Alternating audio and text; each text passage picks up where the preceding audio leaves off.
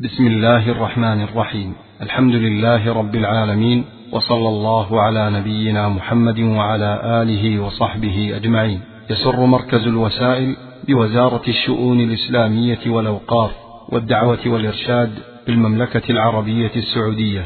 أن يقدم لكم المكتبة الصوتية لمعالي الشيخ صالح بن عبد العزيز آل الشيخ. وعنوان هذه المادة من معين الإمام أحمد بن حنبل.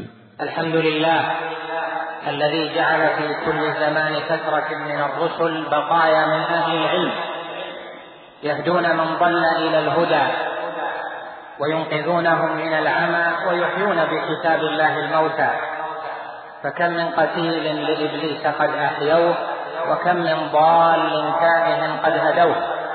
فما أعظم أثرهم على الناس وما أقبح أثر الناس عليهم ينفون عن دين الله تحريف المبطلين وتأويل الجاهلين وانتحال الضالين الذين عقدوا ألوية البدعة وماروا في الكتاب. أحمد الله جل وعلا وأشكره وأشهد أن لا إله إلا الله وحده لا شريك له وأشهد أن محمدا عبد الله ورسوله وصفيه وخليله صلى الله عليه وعلى آله وصحبه وسلم تسليما مزيدا. أما بعد فأسأل الله جل وعلا لي ولكم العلم النافع والعمل الصالح والقلب الخاشع. اللهم علمنا ما ينفعنا وانفعنا بما علمتنا وزدنا من العلم والعمل والهدى والسنة. يا أرحم الراحمين. أيها الإخوة هذه المحاضرة عنونت بي من معين. ويعنى بهذا العنوان أن الإمام أحمد بن محمد بن حنبل المولود سنة أربع وستين ومائة والمتوفى سنة إحدى وأربعين ومائتين في شهر ربيع الأول أن ما أثر عنه هو كالماء المعين الذي يرده الظمآن فيرتوي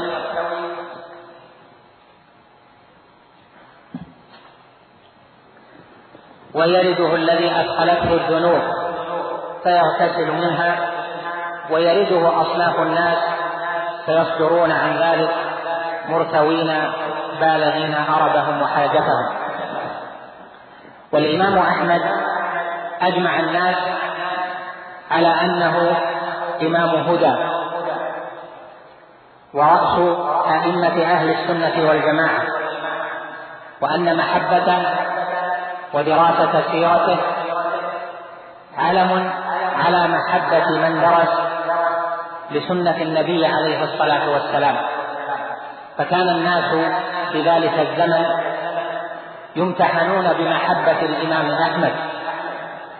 فمن أحبه فهو صاحب سنة ومن قدح فيه فهو صاحب بدعة وضلالة. وليس هذا بعجب فسيرة الإمام أحمد رحمه الله ورفع درجته سيرة من أول يوم فيها إلى آخر يوم فيها سيرة صاحب سنة وصاحب اتباع سيرة إمام محدث فقيه عالم أمضى ليله ونهاره في طاعة الله وعبادته. كان الإمام أحمد رحمه الله تعالى مذ كان شابا وهو يرى عليه آثار النسك. قال معروف الكرخي رحمه الله رأيت أحمد بن حنبل فتى عليه آثار النسك فسمعته يقول كلاما جمع فيه الخير. وهذه الكلمة وصف لهديه إذ كان فتى يعني إذ كان شابا وكان عليه آثار النسك. ويعني بالنسك العبادة والطاعة. والعبادة والطاعة أثرها ليس في الهيئة واللباس فقط بل أثرها في الكلام والسلوك والتعبد والطاعة وإيثار الآخرة على الأولى. ولهذا ذكروا أن الإمام أحمد قال عن نفسه ما تزوجت إلا بعد الأربعين. قال أصحابه لأنه كان مشغولا بالرحلة في طلب العلم قبل ذلك. رحل إلى مكة ومنها إلى صنعاء وله في ذلك قصة وهو أنه ذهب مع يحيى بن معين صاحبه إلى الحج وقال ليحيى إذا فرغت من الحج فإني سأذهب إلى اليمن للقاء عالم اليمن ومحدثها عبد الرزاق بن همام الصنعاني المتوفى سنة عشر ومائتين. فلما وصل إلى مكة كان عبد الرزاق قد حج تلك فلقيه يحيى وعرفة. لقيه وهو يطوف فعرفة وسلم عليه وقال يحيى لعبد الرزاق وكان يعرفه قال هذا أحمد بن حنبل. فسر به عبد الرزاق وقال قد بلغنا عنه أنه صاحب خير. فلما صليا ركعتي الطواف قال يحيى للإمام أحمد. يا أحمد قد ذهبت عنا مؤنة السفر إلى صنعاء. فهذا عبد الرزاق فهلم بنا نلازمه حتى نأخذ عنه الحديث. فقال أحمد ليحيى بن معين قد مضت نيتي ولن أخلفها فسأرحل إلى صنعاء. وهذا من أثر الرغبة في التنسك والتعب في طلب العلم. والرحلة إلى صنعاء في ذلك الزمان ليست على سيارات فارهة أو في طائرات أو نحو ذلك وإنما كانت من المشقة بالدرجة التي لا توصف. لهذا قال معروف في هذه الكلمة رأيت أحمد بن حنبل فتى عليه آثار النسك. وهذا في الحقيقة هو الذي ينبغي أن يكون عليه الشباب والفتيان لأنهم يعاهدون أنفسهم في إصلاحها في فترة الفتوة في فترة الشباب. لأن هذه الفترة إن لم يقم عودها على الصلاح والنسك فإنها تستعصي بعد ذلك إلا ما شاء الله جل وعلا. ومن تنسك في شبابه في صباه رجي له الثبات. وهذا يعني أن الانتساب إلى التدين وإلى الطاعة ليست كلمة أو انتساب هكذا بالفخر أو بالظاهر وإنما لا بد فيه من التنسك لا بد فيه من العبادة لا بد فيه من الطاعة. ولهذا يأتي فيما نستقبل أن الإمام أضاف مرة أحد أصحاب الحديث. وهو عبد الصمد بن سليمان. فلما أضاف في بيته وحان موعد النوم قرب له ماء ليتوضأ منه أو ليستعمله ونام. فلما أتى الصباح ورأى الإمام أحمد هذا الماء لم ينقص فسأله فقال لم أستعمل الماء. قال صاحب حديث وليس له ورد في الليل؟ يعني إلى الصباح لم تقم الليل ولم تتعبد ولم تصلي ركعتين. قال إني مسافر. قال ولو كنت مسافرا. يعني أين الوتر؟ أين بعض الصلاة؟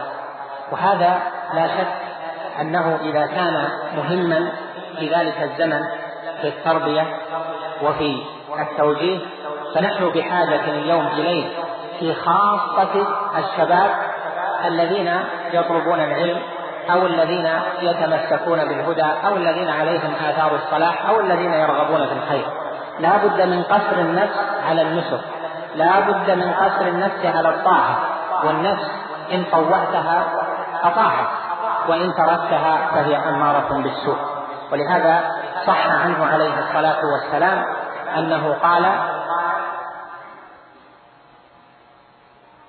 من يتصبر يصبره الله ومن يتعلم يعلمه الله ومن يتحرى الخير يعطى ومن يتوقى الشر يوقى. فإذا هذا الوصف لإمام أهل السنة يدل على نشوء في طاعة الله وفي التنسك حتى كان يقصر نفسه على كثير من أنواع الزهد والمتاعب حتى تستقيم نفسه على طاعة الله جل وعلا.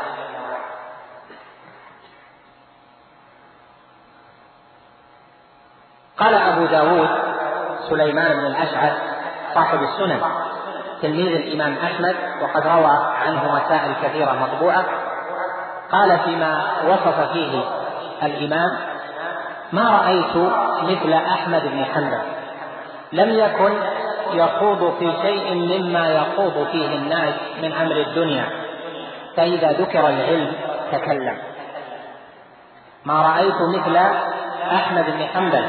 لم يكن يخوض في شيء مما يخوض فيه الناس من أمر الدنيا فإذا ذكر العلم تكلم. وهذه الصفة لا شك أنها صفة الأئمة المتقين الذين جعلوا حياتهم جدا فيما ينفع الناس.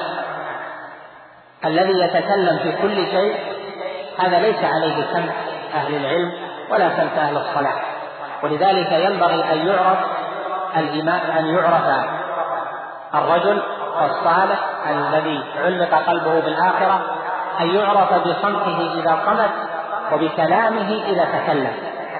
فيكون كلامه في خير ويكون صمته عن شر. كما قال جل جلاله لا خير في كثير من نجواهم إلا من أمر بصدقة أو معروف أو إصلاح بين الناس. الإمام أحمد رحمه الله إذا تكلم ربما اجتمع مع إخوانه ربما اجتمع مع أصحابه ربما اجتمع مع تلامذته ربما اجتمع مع الناس فتكلموا في أنواع من الكلام لكن هو لا يتكلم إلا إذا كان كلامه في خير وهذا الخير هو ما يعطي فيه علما أو يأمر فيه بمعروف. قال فإذا ذكر العلم تكلم. وهذه في الحقيقة جربت وهو أن القلب لا يمكن أن يعي أشياء كثيرة من المتناقضات في شخصية الإنسان. فطالب العلم ينبغي له أن يوطن نفسه على أن يكون للعلم أولا وآخرا وأن يبتعد عن اللهو وعن إضاعة الوقت وأنه إذا فكر فكر في العلم وإذا تكلم تكلم في العلم. وهذا يعطي حياته إقبالا على العلم ورغبة فيه. ولهذا يختلف منطق فلان عن منطق الآخر لما؟ لأن هذا عاش لغة أهل العلم عاش مع الصحابة عاش مع التابعين عاش مع مالك والشافعي وأحمد وسفيان عاش مع البخاري عاش مع الأئمة كابن خزيمة وشيخ الإسلام ابن تيمية وعاش مع أئمة الإسلام فمنطقه منطقهم لأنه يحاورهم ولأنه يغرق من بحار علمه أما إذا كان السماع من كل ما يتكلم فيه الناس ويتكلم أيضا بما يسمع يقرأ ما هب ودب من كل شيء ويتكلم بما يقرأ. فلا بد إذا أن يؤثر هذا على قلب المسلم بعامة وأن يؤثر على قلب خاصة وطلاب العلم. وهذا يعني أن المرء ينبغي أن يلاحظ نفسه وألا يجعل قلبه موردا لكل شيء. ولكن يحدد طريقه ويبين لنفسه منهجا ثم يسلك ذلك وأعظم المناهج منهج وراثة النبوة الذين قال فيهم عليه الصلاة والسلام ألا إن الأنبياء لم يورثوا دينارا ولا درهما وإنما ورثوا العلم فمن أخذه أخذ بحظ وافر لهذا ما أعظم أن يفكر المرء إذا فكر في دينه. في العلم فيما ينتفع به. وإذا تكلم تكلم في أمر في أمر ينفعه في دينه في أمر بمعروف في صدقة في خير في تعليم العلم في تعلم حتى في محاوراته يكون رغبه في طلب العلم. ولهذا يسمو المرء إذا قوي على نفسه والنفس ترغب في كل شيء فلا تجعلها كما ترغب بل اجعلها كما يطلب الله جل جلاله منك. المرغوب من أصحاب أحمد وتلامذته الذين نقلوا عنه مسائل كثيرة.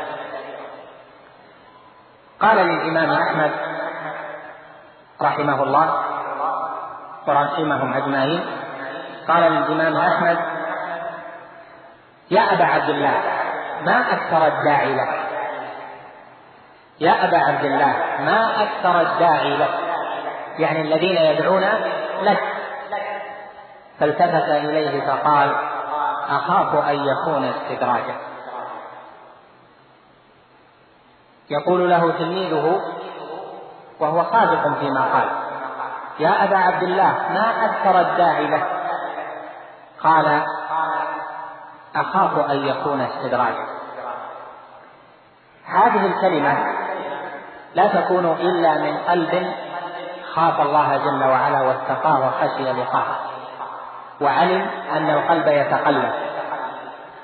وعلم أيضا أن الدنيا ليست بشيء وأن الآخرة هي المخرة أكثرنا بل كلنا إلا من شاء الله إذا ذكر له ثناء الناس عليه أو دعاء الناس له فرح واستبشر وربما أعجبته نفسه.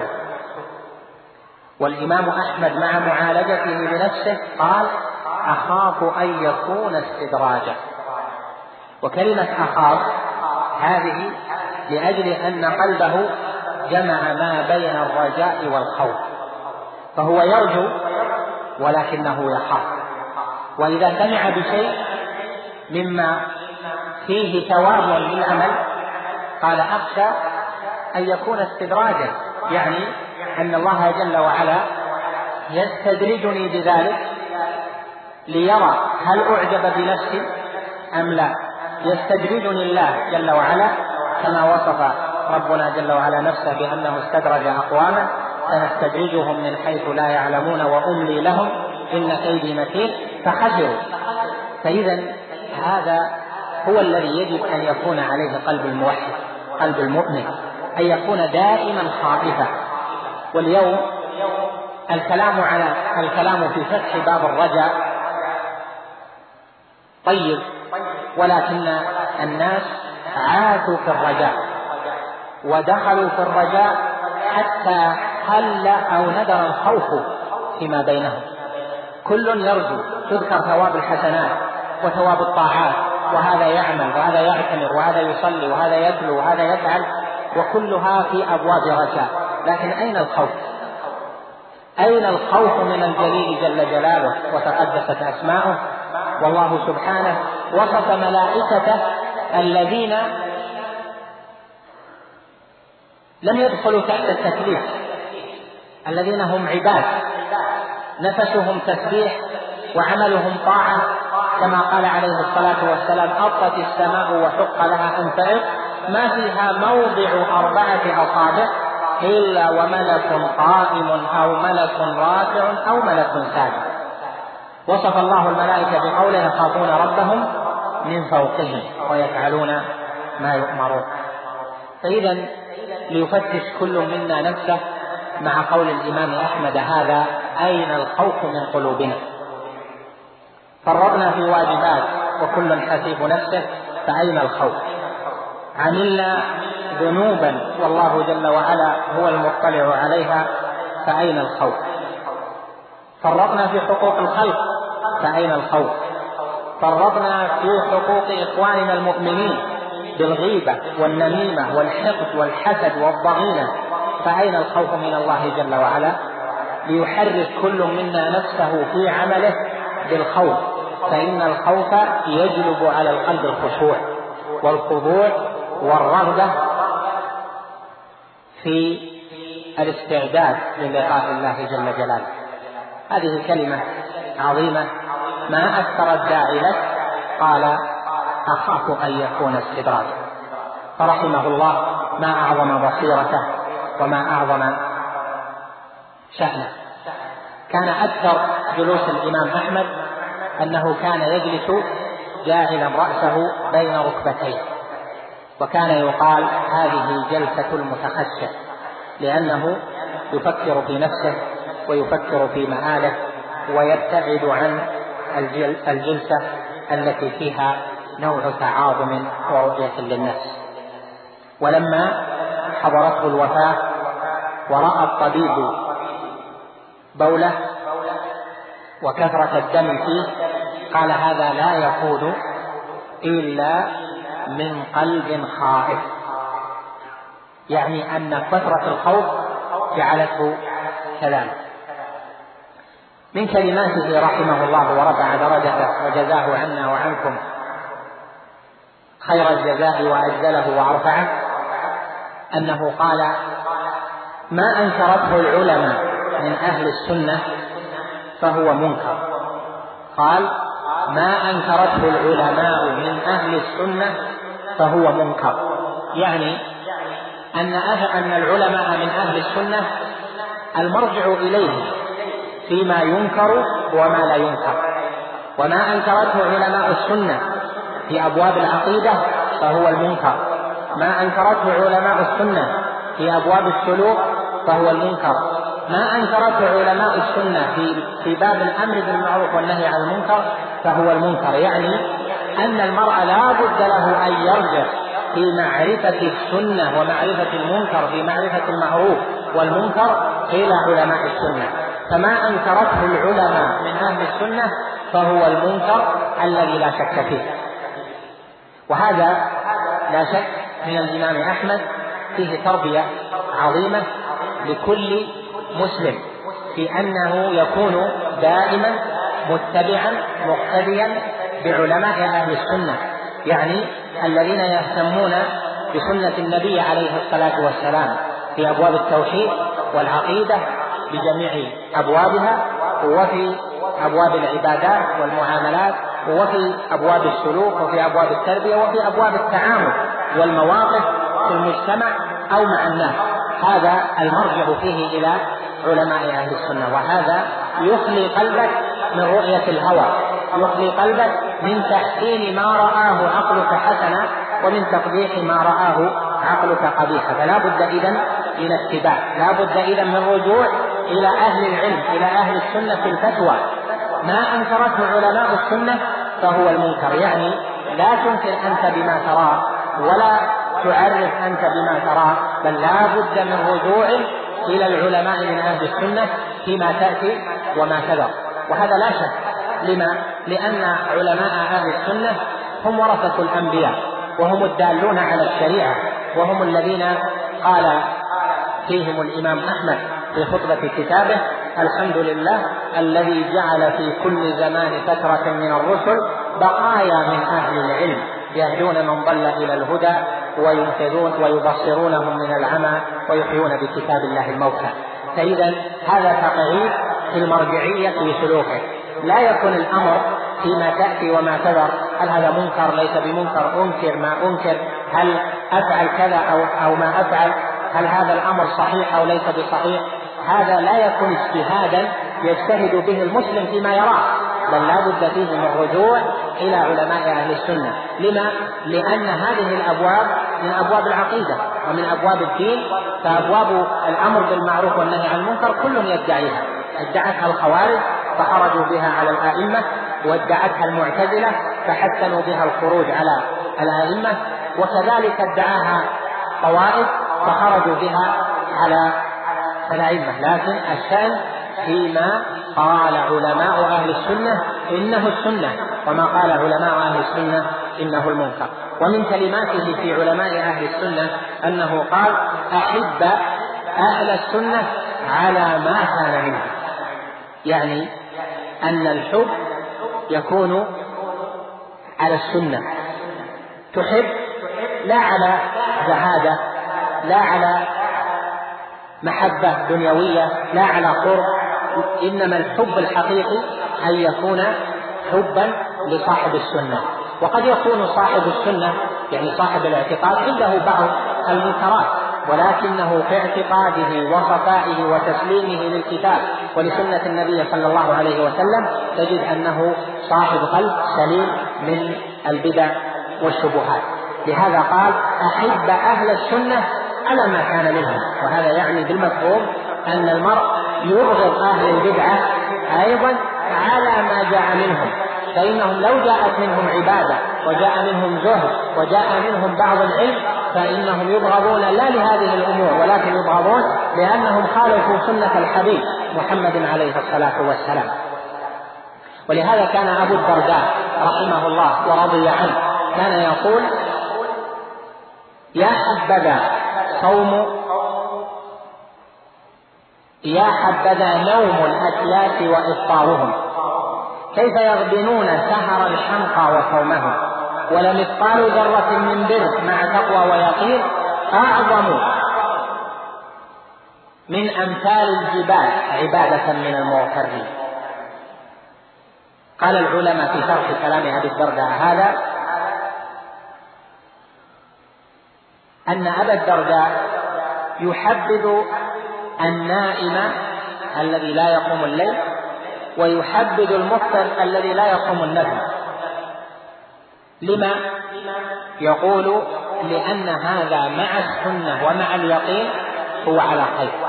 قال ولمثقال ذرة من بر مع تقوى ويقين أعظم من أمثال العباد من أمثال الجبال عبادة من المغترين. يعني أن المرء إذا كان على يقين يعني على سنة فإن عمله القليل يبارك الله جل وعلا له فيه. وأيضا قد يكون العبد مكثرا من العبادة. ولكنه صاحب غرور مغتر بعبادته مغتر بكثرة تلاوته مغتر بكثرة صيامه ينظر إلى الناس وكأنهم لا شيء ولا يدري كيف المآل ولا يدري إلى ما الخاتمة. وقد قال عليه الصلاة والسلام إن الرجل ليعمل بعمل أهل الجنة حتى ما يكون بينه وبينها إلا ذراع فيسبق عليه الكتاب فيعمل فيعمل بعمل أهل النار فيدخلها والعياذ بالله. وإن الرجل ليعمل بعمل أهل النار حتى ما يبقى بينه وبينها إلا ذراع فيسبق عليه الكتاب فيعمل بعمل أهل الجنة فيدخلها. لذلك كان كثير من السلف إذا تذكر الكتاب السابق بكى وقال قلبي معلق ماذا سبق لي؟ وآخرون إذا تذكروا الخاتمة في هذا الحديث فيسبق عليه الكتاب فيعمل بعمل أهل النار. إذا تذكروا الخاتمة بكوا ويقولون قلوبنا معلقة بالخواتيم بماذا يختم لنا؟ وهذا يعني أن المرء إذا تعبد فإنه يتعبد مع الخوف أن لا يقبل الله جل وعلا منه. لهذا قال بعض السلف ليس لي من صلاتي ليس لي من صلاتي ركعتين متقبلتين. قالوا وكيف؟ قال لأن الله جل وعلا يقول إنما يتقبل الله من المتقين. إذا في كلمة الإمام أحمد هذا تعليق لكل مسلم بأهل السنة تعليق لكل مسلم بأهل الاعتقاد بأهل التوحيد بأهل العقيدة الصحيحة الذين لا يعارضون السنة بعقولهم لا يعارضون السنة بأهوائهم. إذا شيء مضى عليه الدليل من كلام النبي صلى الله عليه وسلم الذي هو بيان للقرآن أو مضى عليه عمل الصحابة أو أقوال الصحابة رضوان الله عليهم فهو الحق. الذي من أخذ بغيره فهو على شفاء هلكة وكذلك العلماء الذين اقتفوا أثرهم وعملوا بسنتهم وساروا على هديهم. من كلماته رحمه الله أنه قال ما أعلم الناس في زمان أحوج منهم إلى طلب الحديث من هذا الزمان. قالوا له ولم قال ظهرت البدع. فمن لم يكن عنده سنة أو قال حديث وقع فيها. لماذا يقع في البدع؟ من لم يكن صاحب سنة أو صاحب حديث؟ لماذا؟ لأن البدع محبوبة للنفس من جهة أن البدع يعملها أصحابها لتقربهم إلى الله جل وعلا. مثل ما لما جاء ابن مسعود رضي الله عنه إلى قوم وكانوا مجتمعين فيقول أحدهم لأصحابه سبحوا مئة فيسبحون مئة. ثم يقول احمدوا مئة فيحمدون مئة. ثم يقول كبروا مئة فيكبرون مئة وبين أيديهم قصر لذلك فأتاهم ابن مسعود رضي الله عنه لما أخبر بذلك وأنكر عليهم وقال لأنتم أهدى من صحابة رسول الله صلى الله عليه وسلم أو أنتم على شعبة ضلال. هذه آنية رسول الله صلى الله عليه وسلم لم تكسر وهؤلاء أزواجه لم يتوفيه يعني أن العهد قريب للنبي عليه الصلاة والسلام. قالوا له وكانوا من الصالحين. يا أبا عبد الرحمن الخير أردنا. يعني ما أردنا إلا الخير. نسبح ونهلل نسبح مئة نحمد مئة نكبر مئة والأحاديث التي في التسبيح والتحميد مئة في كل يوم تعلمونها. قالوا يا أبا عبد الرحمن الخير أردنا. قال كم من مريد للخير لم يحصل. يعني أن الأمر لا بد فيه من سنة. البدع مبناها على الخير أردنا مثل ما قال أولئك يعني ما أردنا إلا الخير. فكل أنواع البدع التي تراها البدع الاعتقادية في نفي صفات الله جل وعلا يقول القائل نفينا الصفات للتوحيد. يعني أرادوا الخير. نفوا ما يستحقه الله جل وعلا من الكمالات ويقولون أردنا الخير يعني أرادوا التنزيه مثل ما سمت المعتزلة نفيهم للصفات التوحيد. وآخرون سموا نفيهم للصفات التأويل. وهكذا. يعني أرادوا ماذا؟ أرادوا تنزيه الرب جل وعلا. لكن قال ابن مسعود كم من مريد للخير لم يحصله وهذا ولا شك قاعدة. كيف ينجو المرء من هذا؟ أن يتعبد بعبادة أو يستحسن عبادة أو يقر آخرين على عبادة مبتدعة. وهي في وهي في ظاهرها حسنة وقربة إلى الله وفيها خشوع وربما فيها بكاء. كيف يكون ذلك؟ لا بد من معرفة السنة والحديث وكلام أهل العلم كان أحد أصحاب الإمام أحمد يختلف إلى الحارث المحاسب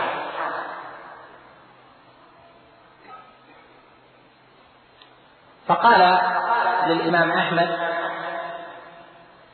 إن الحارث يقول كذا ويقول كذا وفيه من الخشوع والصلاة والطاعة. فقال أحمد متى يأتيك؟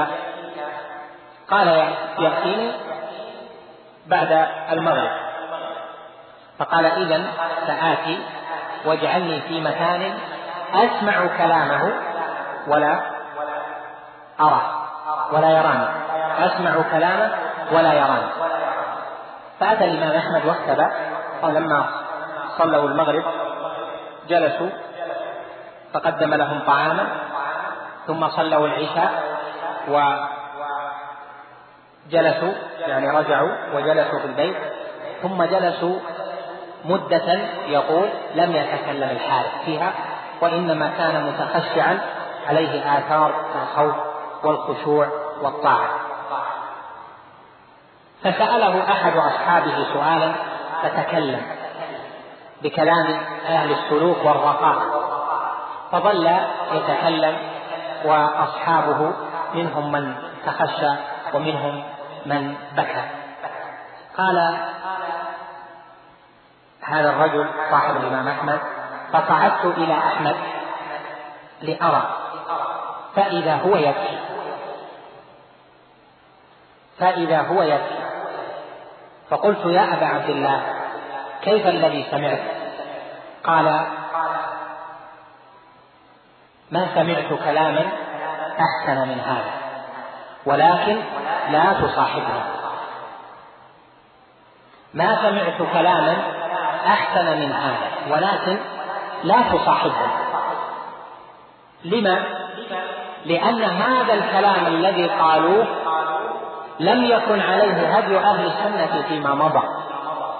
وإنما أتوا بكلام في السلوك جديد وتخشع لم يعرفه العلماء وطريقة جديدة لم يكن عليها من مضى. فلذلك خشي عليه لهذا الإحداث أنه إذا كان معهم زاغ إلى البدعة ولهذا نهى الإمام أحمد عن صحبة الحال وعن مجالسته في كذا موضع لأجل ما نقل له من كلام آخر له فيه بعض الغلط. قال لم أسمع بكلام أحسن من هذا يعني من كلام القصاصين أو من كلام أهل الرقائق لكن لا تصاحبها. لأن ذلك ليس من الطريقة التي جرى عليها أهل العلم. لهذا قال الإمام أحمد هنا إن ما أعلم الناس في زمان أحوج منهم إلى طلب الحديث من هذا الزمان. قيل ولم؟ قال ظهرت البدع فمن لم يكن عنده سنة أو حديث وقع فيه وهذا في الواقع ينبغي أن يتنبه له كل أحد لأننا في هذا الزمن كل يحب الدين وكل يحب أن يتدين وأن يكون مطيعا وأن يخشع قلبه ولكن لا بد أن يكون ذلك على سنة لأن العبادة إذا لم تكن على سنة فهي مردودة. كما قال جل وعلا ليبلوكم أيكم أحسن عملا. قال الفضيل بن عياض في تفسير الآية قال أحسن العمل أخلصه وأصوبه. قيل هذا الخالص كما الصواب قال أن يكون على سنة النبي عليه الصلاة والسلام. وهذا هو معنى قول النبي عليه الصلاة والسلام من عمل عملا ليس عليه أمرنا فهو رد. رواه مسلم في الصحيح.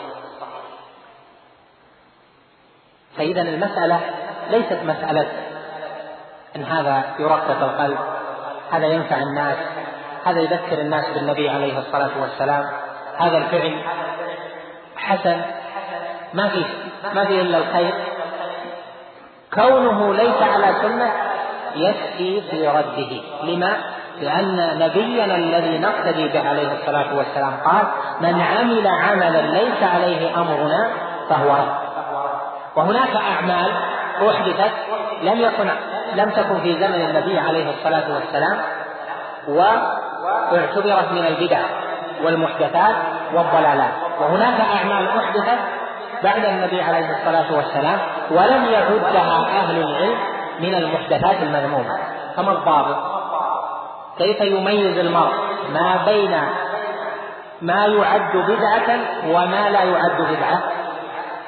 الضابط أن ترى هل المقتضي لهذا العمل الباعث لهذا العمل موجود في زمن النبي عليه الصلاة والسلام أم لا؟ فإذا كان الباعث للعمل موجودا في زمن النبي عليه الصلاة والسلام وتركه ولم يعمله ولم يأت فيه تكرير فقد قال الله جل وعلا اليوم أكملت لكم دينكم. ولهذا قال الإمام مالك من زعم أن في الدين بدعة حسنة فقد قال أو زعم أن محمدا عليه الصلاة والسلام خان الرسالة. والعياذ بالله. إذا ما الباعث عليه في زمن النبي عليه الصلاة والسلام ولم يفعله ولم يفعله صحابته رضوان الله عليهم فهذا يدل على أن الأمر إحداثه بدعة. لما؟ لأن الباعث موجود في زمنه واليوم.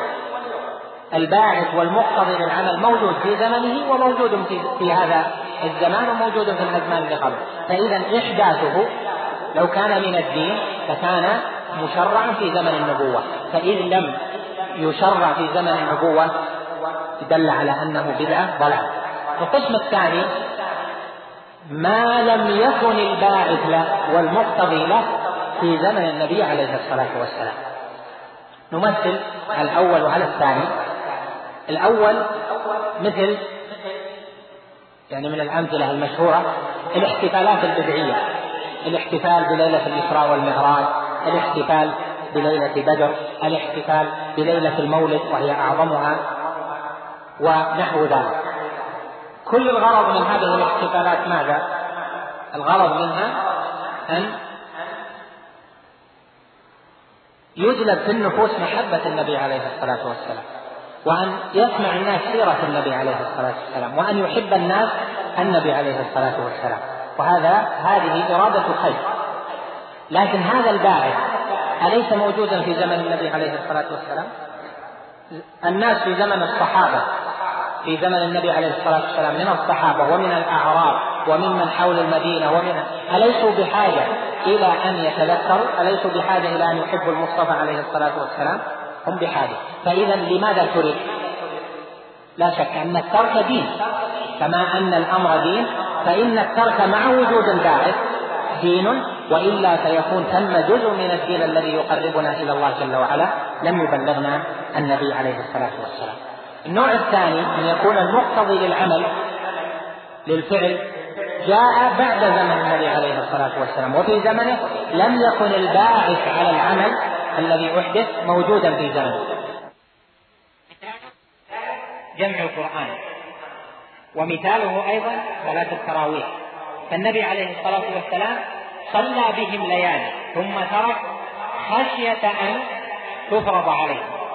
فلما توفي عليه الصلاة والسلام وأتى زمن عمر رضي الله عنه المانع زال جمع القرآن جمع القرآن في عهده عليه الصلاة والسلام القرآن ينزل. فلو جمع في دقة المصحف لكان كلما نزلت آية إما أن يمتهن القرآن فتعلق على حواف الصحائف ويكون شكل المصحف ليس بجيد وإما أن تنسخ كلما نزلت آية والله جل وعلا يحدث من أمره ما يشاء؟ معناه لازم تنسخ المصحف مرة ثانية. ولهذا بدأ بجمع القرآن في مصحف واحد أبو بكر رضي الله عنه بعد وفاته عليه الصلاة والسلام. هذا مثال. إذا فما أعظم وصية النبي عليه وصية الإمام أحمد رضي الله عنه؟ في وصيته بالسنة يقول ما أعلم الناس أحوج منهم إلى الحديث وإلى السنة من هذا الزمان. لما؟ قال ظهرت البدع. هذا إذا كان في البدع السلوكية الأخلاقية فكيف بالبدع المتعلقة بالاعتقاد؟ يعني مسائل مثلا الإمامة مسائل الأمر بالمعروف والنهي عن المنكر مسائل طاعة الولاة عدم الخروج على الأئمة ونحو ذلك. عارض فيها أناس كثير من أهل الصلاح عارضوا فيها السنة بالرأي. فلهذا ما أعظم الحاجة إلى السنة. وتذكر مع ذلك قول الإمام أحمد في آخر الكلام فمن لم يكن عنده حديث وقع في البدع ولهذا من لزم السنة واستسلم للحديث فإنه يجنبه الله جل وعلا المحدثات بفضله وكرمه. قال عبد الصمد بن سليمان تلميذ الإمام أحمد في الكلمة التي ذكرتها لكم في أول هذه المحاضرة. قال بت عند أحمد بن حنبل فوضع لي ماء. فلما أصبح وجدني لم أستعمله فقال صاحب حديث لا يكون له ورد من الليل؟ قال قلت أنا مسافر.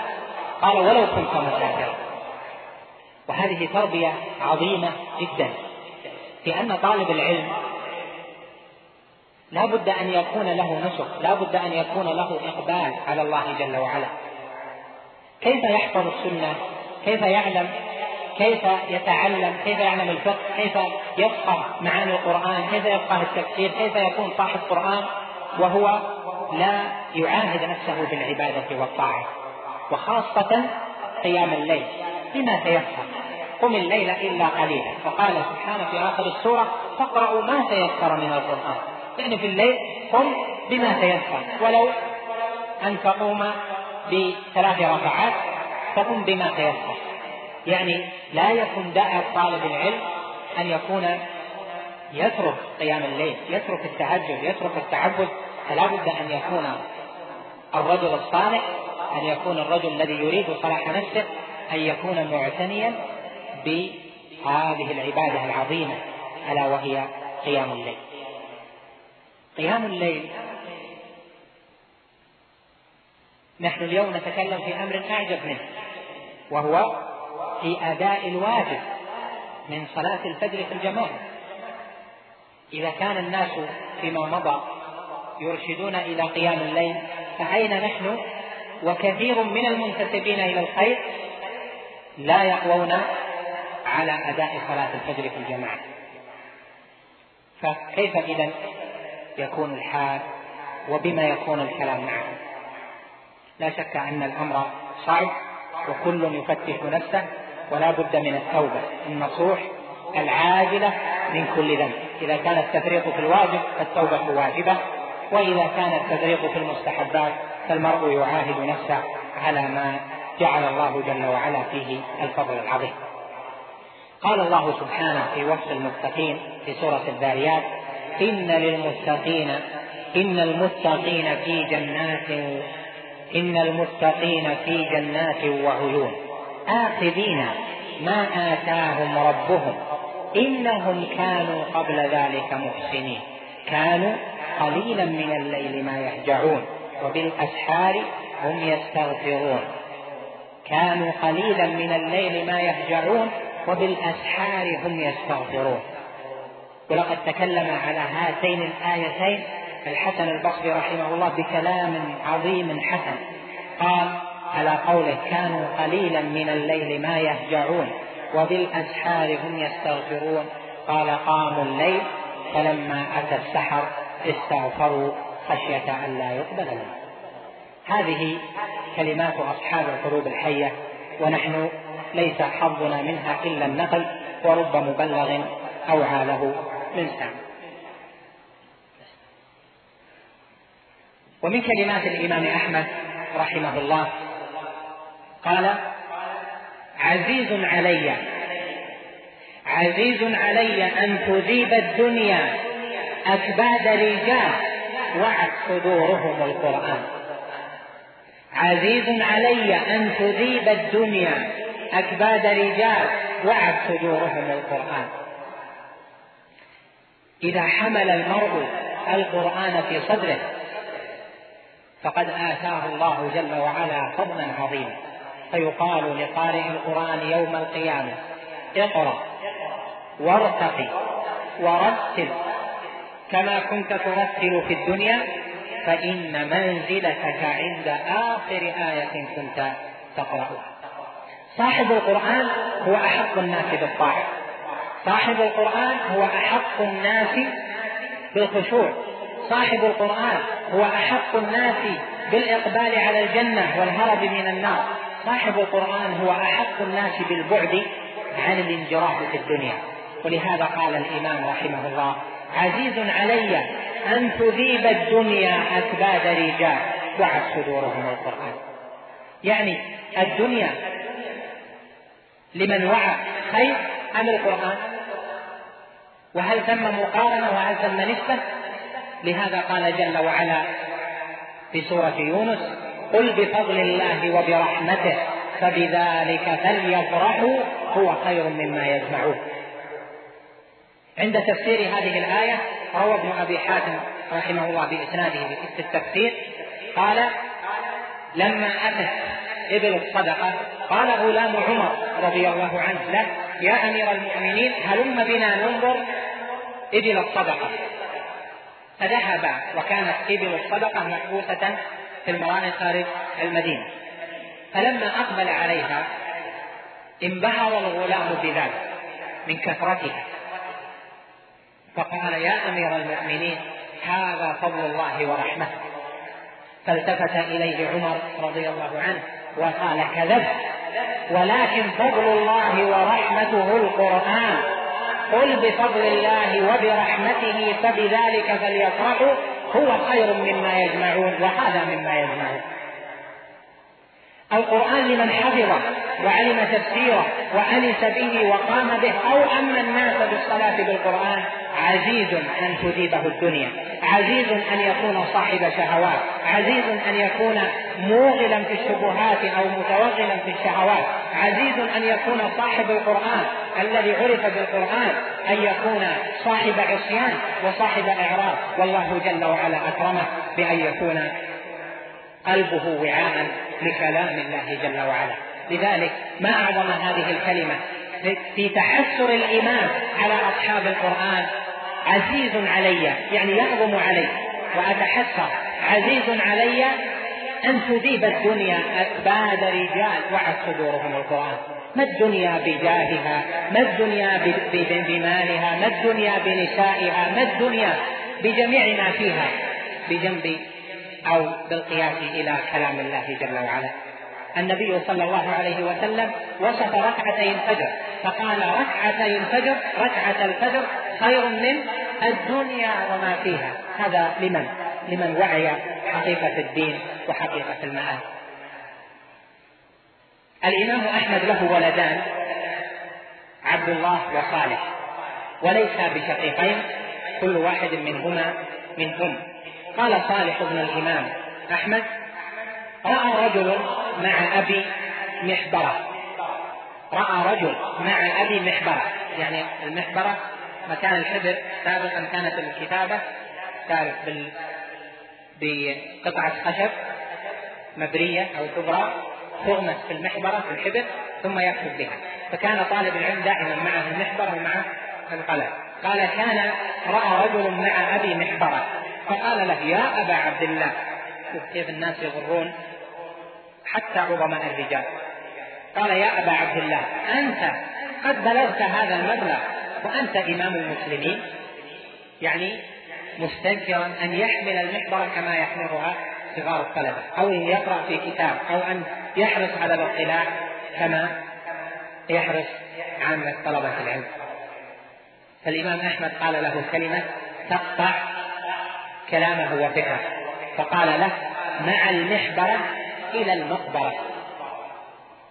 يعني إيه؟ يعني مع العلم إلى أن أموت. وهذه هي التي قالها في رواية أخرى لأناس آخرين.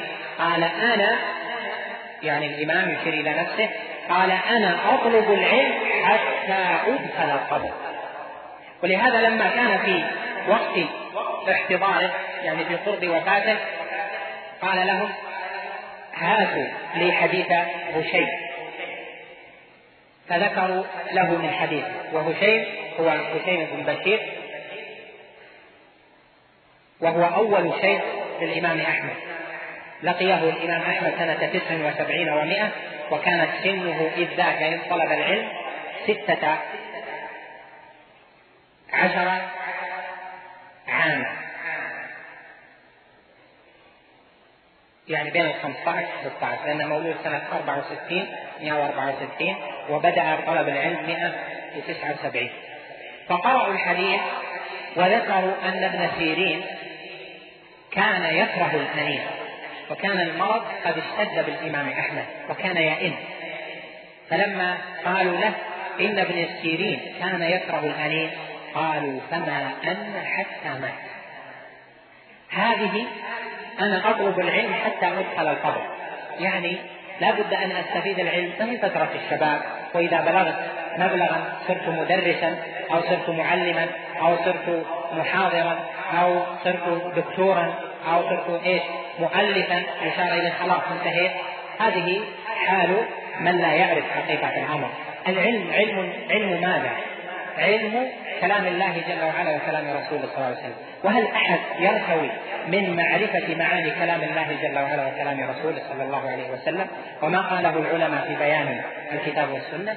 لا أحد يرتوي لمن صحت نيته وصح قلبه. لهذا قال الإمام أحمد مع المحبرة إلى المقبرة يعني أنه خاطب الجميع بأن يلازم طلب العلم وألا يترك طلب العلم لأي عارض من العوارض. ونحن نرى اليوم في حلق المساجد طائفة كثيرة من ممن رغبوا في العلم طلبوا العلم شهرين ثم ترك ثلاثة شهور إيش هذا؟ وبعضهم طلب ثلاث أربع سنين خمس سنين سبع سنين وترك لماذا؟ هل إذا جاءتك الدنيا خلاص انصرفت إليها؟ هل إذا جاءك منصب انصرفت إليه؟ هل إذا جاءتك جاءك جاء وأصبحت مديرا لمدرسة وأصبحت دكتورا أو انقطع العلم؟ لا. ولا بد أن تكون طالب علم حتى تموت. وبهذا يصلح حال الناس إذا كان علماؤهم وإذا كان طلبة العلم فيهم دائما مع هذه الوصية مع المحبرة إلى المقبرة يعني مع الكتاب إلى الموت مع القراءة مع التعلم مع الحفظ مع المذاكرة مع المدارسة إلى الأبد. الآن الناس يقولون إيش؟ يعني أحكام الصلاة عرفناها ما ما في وإذا سألتهم عن كثير من الأحكام لم يعلموها. لما؟ لأنهم قنعوا بما عندهم وفرحوا بما عندهم من العلم. نسأل الله العافية وفرح. إذا سألتهم في أمر أعظم من الصلاة في مسائل في العقيدة في التوحيد وجدت أنه لا يحسن. وكان طالب علم. لمن؟ لأنه فرق وترك. والعلم عزيز. إن تركته تركه. وإن أقبلت عليه أعطاك شيئا منه بما قدر الله جل وعلا لك.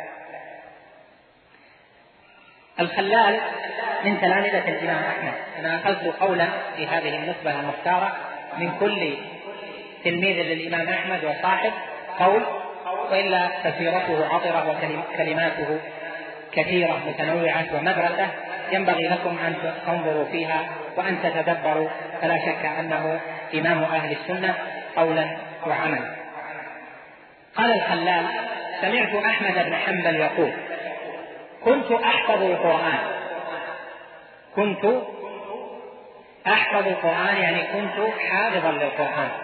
فلما طلبت الحديث اشتغلت يعني اشتغلت بطلب الحديث وبحفظه عن تعاهد القرآن وعن حفظ القرآن. يعني فنسي بعض القرآن وذلك لاشتغاله بالحديث. قال الإمام أحمد كنت أحفظ القرآن فلما طلبت الحديث اشتغلت. فتفلت مني. فسألت الله عز وجل أن يمن علي بحفظه. ولم أقل في عافية. يعني قال اللهم من علي بحفظ القرآن. يقول ولم أقل في عافية. يعني كان يقول الذي ينبغي أن يقول اللهم من علي بحفظ القرآن في عافية. قال فما حفظت القرآن إلا في السجن. فما حفظت القرآن إلا في السجن والقيود. فإذا سألت الله حاجة فقل في عافية. أولا السجن والقيود للإمام أحمد رحمه الله كانت سجنا وقيودا في سنة. لإحقاق الحق لإحقاق عقيدة السلف لدرء ورد فتنة القول بخلق القرآن. فسجن في سنة وانتفع الناس جدا بسجنه إذ دل الناس على سنة النبي عليه الصلاة والسلام وعلى الاعتقاد الصحيح في مسألة خلق القرآن. لكنه وإن كان سجن في هذا الأمر لكنه السجن ليس بعافية ولهذا قال الإمام أحمد ولم أقل في عافية. فسألت الله أن يحفظني القرآن ولم أقل في عافية. قال فما حفظته إلا في السجن والقيود. وهذه لا شك كلمة عظيمة في أن المرء ينبغي أن يتفطن في دعائه وأن يسأل الله جل وعلا العفو والعافية دائما. وإذا طلبت شيئا من رب من ربك جل جلاله فاطلب أن يكون في عافية لأنك لا تدري ما الذي يحدث لك. ربما لا يحصل لك شيء إلا في مرض يبعدك ربما لا يحصل لك شيء إلا في فقدان لأولادك وأهلك وتجلس منفردا في بيتك. ربما لا يحصل لك الشيء إلا في غربة لا تحمدها ولا تختارها. فلذلك اسأل ربك دائما في عطائه أن يكون مع العفو والعافية. مثلها الاستعاذة بالله من الفتن. يعني من الفتن المضلة. ولهذا في دعاء الداعي بأن يعيده الله جل وعلا من الفتن قال العلماء الأفضل أن يستعيذ من الفتن المضلة. يقول اللهم إني أعوذ بك من مضلات الفتن. أو من الفتن المضلة أو أن يدعو ويقول أعوذ بك اللهم أن أفتن عن ديني أو نحو ذلك. لأن الخير فتنة ولأن الأهل فتنة ولأن المال فتنة. وهذه أشياء لا بد للإنسان من أن يتعامل بها. لا بد أن يتزوج لا بد أن يكون له ولد لا بد أن يكون له مال لا بد لا بد إلى آخره. فهذه أنواع فتن لكنها فتن تكون من الخير لكن قد تضل بعض الناس. لذلك يستعيذ المرء بالله جل وعلا من مضلات الفتن. قال عبد الله بن الإمام أحمد ولد لأبي مولود فأعطاني عبد الأعلى عبد الأعلى أحد العلماء علماء الحديث قال فأعطاني عبد الأعلى رقعة يهنيه. يعني يهنيه بقدوم هذا المولود. فقرأها أبي ثم رمى بها. وقال ليست هذه ليست هذه كتابة عالم ولا محدث. هذه كتابة كاتب من الكتب. هذه تربية لعبد الله وأيضا استنكار من هذا العالم الذي إذا كتب لم يظهر العلم في كتابته. وهذه الحقيقة نشكو منها أيضا في هذا الزمان أن لغة العلم في المكاتبات وفي التهاني وإلى آخره فقدت أو أنها لا يعتني بها أصحابها والذي ينبغي أن يكون طالب العلم أو أن يكون العالم أو أن يكون الأستاذ أن يكون لعلمه أثر فيما يكتب حتى في التهاني. لا يكتب كما يكتب الصحفي لا يكتب كما يكتب العام لا يكتب كما يكتب رجل الدنيا لا يكتب لا بد أن يكون له سن وله هيئة في كلامه وفي كتابته أيضا. فلما خالف عبد الأعلى ما ينبغي في ذلك رمى بها الإمام أحمد قال ليست هذه بكتابة عالم ولا محدث هذه كتابة كاتب من الكتب.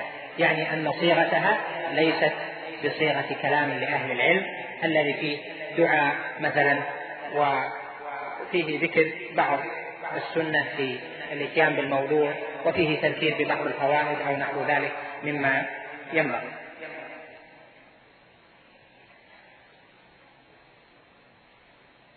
الهدي الأخير من معين الإمام أحمد الذي لا ينضب قول محمد بن الحسن بن هارون رأيت أبا عبد الله إذا مشى في الطريق يكره أن يتبعه أحد. وقال عبد الله بن الإمام كان أبي إذا خرج يوم الجمعة لا يدع أحدا يتبعه. وربما وقف حتى ينصرف الذي يتبعه. لما؟ لأن هذه فتنة للمتبوع ومذلة للتابع. الإمام يعلم أنهم إن تبعوه فسيستفيدون من هديه سيستفيدون من دعائه ربما سألوه عن علم لكن لعظم معالجته لنفسه كره أن يفتن بكثرة من يمشي وراءه في أمر من أمور العبادة كان لا يرضى أن يتبعه أحد. يحب أن يمشي وحده ويحب أن يعالج أمره وأن ينصرف من الصلاة وأن يقبل على بيته وحده. وهذه أدب لكل من ابتلاه الله جل وعلا بالتصدر سواء كان تصدرا علميا أو تصدرا من جهة الجاه أو كان تصدرا من جهة الدنيا. فيجب أن يذل نفسه ويجب أن لا يعين الشيطان على نفسه لأن الوسائل لها أحكام المقاصد. فإذا رأى من نفسه إعجابا وكبرا وعظمة أو أن نفسه تعاظمت فليقصرها على ما فيه ذلتها حتى تستقيم له. لأن الكبر أمر عظيم أمر عظيم وكبيرة من كبائر الذنوب. وقد قال عليه الصلاة والسلام لا يدخل الجنة من كان في قلبه مثقال ذرة من كبر. وهذا مما ينبغي أن يتعاهده هؤلاء الذين ابتلاهم الله جل وعلا بالتصدر على أي نوع كان. وأيضا مما ينبغي أن يعتني به الأتباع أن يعتني به الناس في ألا يخالفوا من يرغب في ذلك. فإذا كان العالم يرغب في ذلك فليتخطبه ليستفيدوا منه في أي موطن يلقونه فيه في مجالس العلم ومجالس التدريس أو في أي مكان لكن لا يتبعونه في كل مكان لأنه ربما يكره ذلك بل كل عالم رباني مخلص قادر يكره أن يتبعه الناس وأن يعظمونه لأن التعظيم يخشى على القلب من آثاره. لهذا قال ابن مسعود في نصيحته لتلامذته ونهي أن يتبعوه. قال إنها مذلة للتابع وفتنة للمتبوع. أسأل الله جل وعلا أن يجعلني وإياكم من الملازمين لتقواه. القاهرين أنفسنا على ما فيه رضاه كما أسأله سبحانه أن يجزي عنا إمام أهل السنة أحمد بن محمد رحمه الله خير الجزاء. فلقد كان في زمنه كأبي بكر رضي الله عنه في زمنه فكانت الردة في زمن أبي بكر وكان لها أبو بكر رضي الله عنه وكانت فتنة القول بخلق القرآن والفتن المضلة في زمن الإمام أحمد وكان لها أحمد بفضل الله جل وعلا بنعمته ونعمته. اللهم اجز عنا أئمة الإسلام وعلماء الملة خير الجزاء على ما ورثونا من هذا العلم العظيم وهذا الهدي النافع. اللهم واجعلنا من المقتدين بنبيك المستنين بسنته الناهجين طريق صحابة نبيك عليه الصلاة والسلام. اللهم ومن علينا بالاستقامة على السنة وبالختام الحسن. ربنا ثبتنا على ما فيه رضاك حتى نلقاك وأنت راض عنا. اللهم أحسن خاتمتنا. اللهم أجرنا من خزي الدنيا ومن عذاب الآخرة.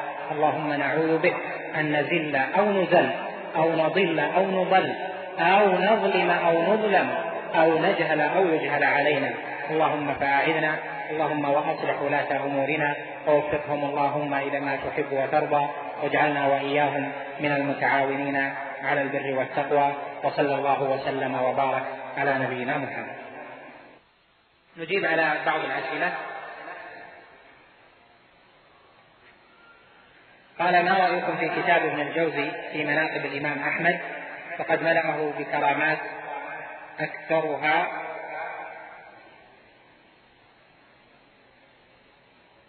متجاوز للحد ولا يقبله العقل. كتاب ابن الجوزي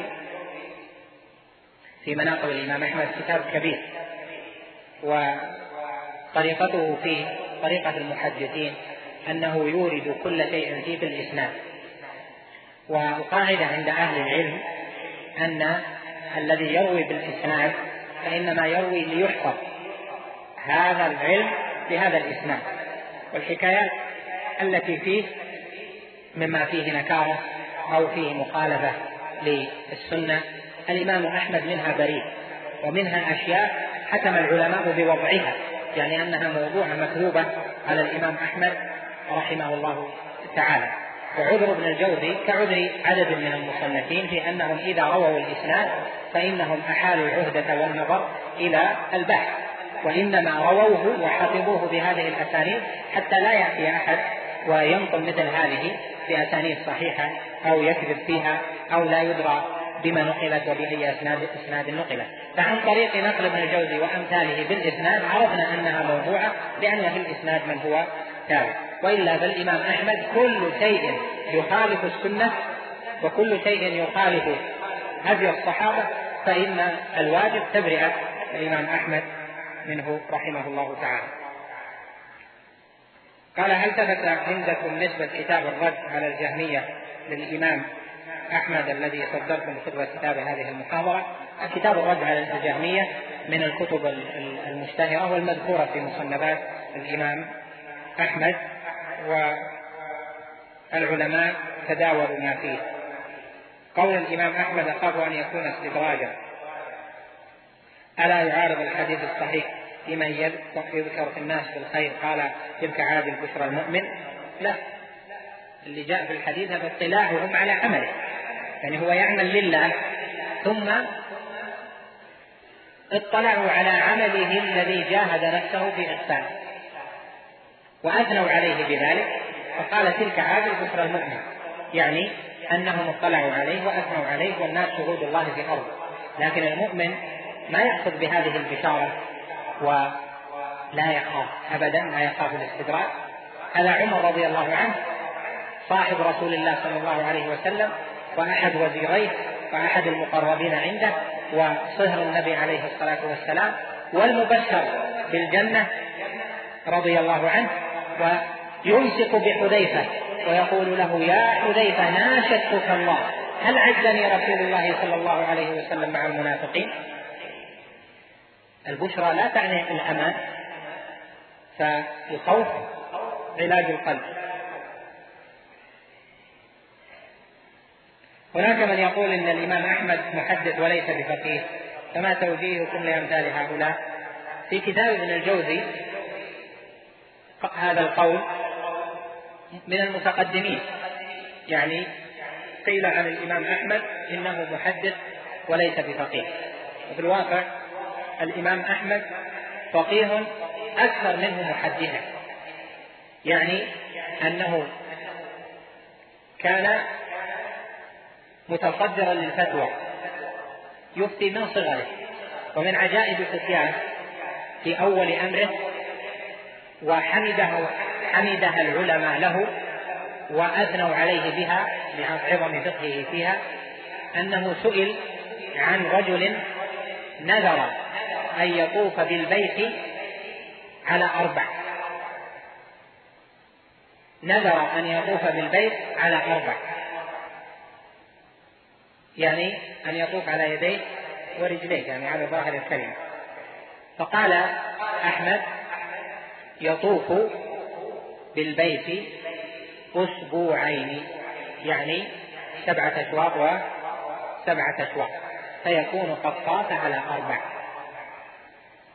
وهذا قال العلماء من عظيم الفقه وكان ذاك صغيرا من عظيم الفقه وأخذه العلماء على الإمام أحمد وذلك لأن الطواف على أربع مثلى مثلة بصاحبه. أيضا مثلة بالبيت أن يطاف حوله على هذا النحو.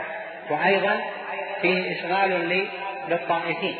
فهذا من عظيم فقهه رحمه الله تعالى. ومن فقهه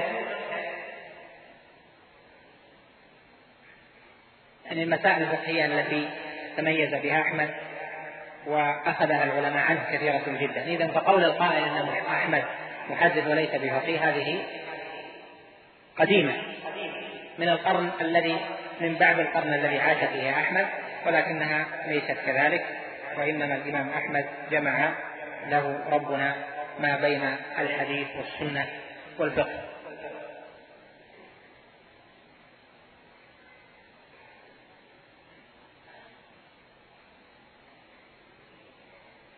ما حكم تسمية أهل العلم بشيخ الإسلام أو حجة الإسلام أو تقي الدين ونحوها؟ هذه إذا درج الناس عليها في تسمية أحد فإنزال الناس منازلهم مشروع فيكون الناس يسمون فلانا يعني من أهل السنة بشيخ الإسلام وأنت لا تسميه أو يسمون بإمام أهل السنة ولا تسميه. أما الابتداء فإنه لا ينبغي. وقد ذكر شيخ الإسلام ابن تيمية كراهته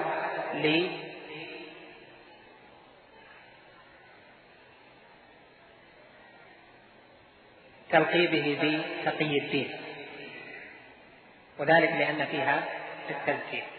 وهذه ما شاعت مثل هذه الألفاظ يعني تقي الدين وزكي الدين وإيش مثلها؟ إلا متأخرة إلا في العصور المتأخرة. أما شيخ الإسلام فأول من قيلت فيه